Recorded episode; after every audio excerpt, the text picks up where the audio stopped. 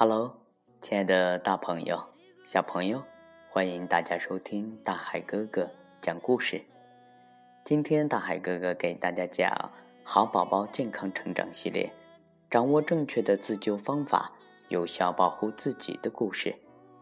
这本书由浙江少年儿童出版社出版。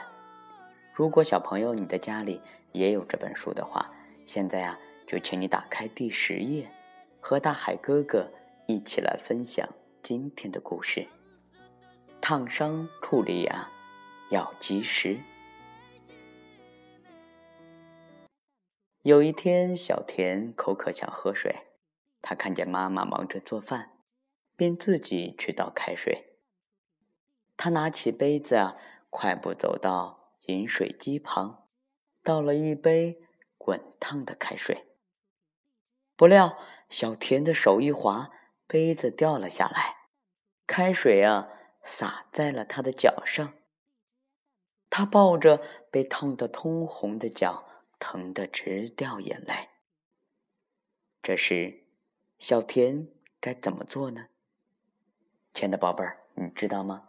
除了热水、热油。水蒸气等也会伤人的，处理的方法到底有哪些呢？现在我们一起来听一听大海哥哥的建议。如果小朋友不小心被烫伤了的话，马上用大量的冷水冲洗烫伤的部位，直到不觉得疼为止。第二点啊，如果被烫伤了，衣服被开水淋湿，要用剪刀剪开。千万不能用手撕拉，以防加重了伤势。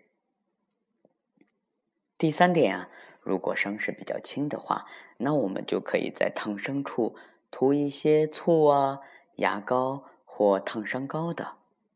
但是如果伤势非常严重的话，那我们就应该马上去医院就医。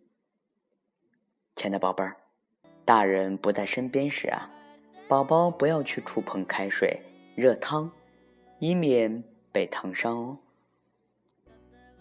亲爱的大朋友、小朋友，当我们不在孩子身边的时候，如果他们吃饭被噎住了，要如何处理呢？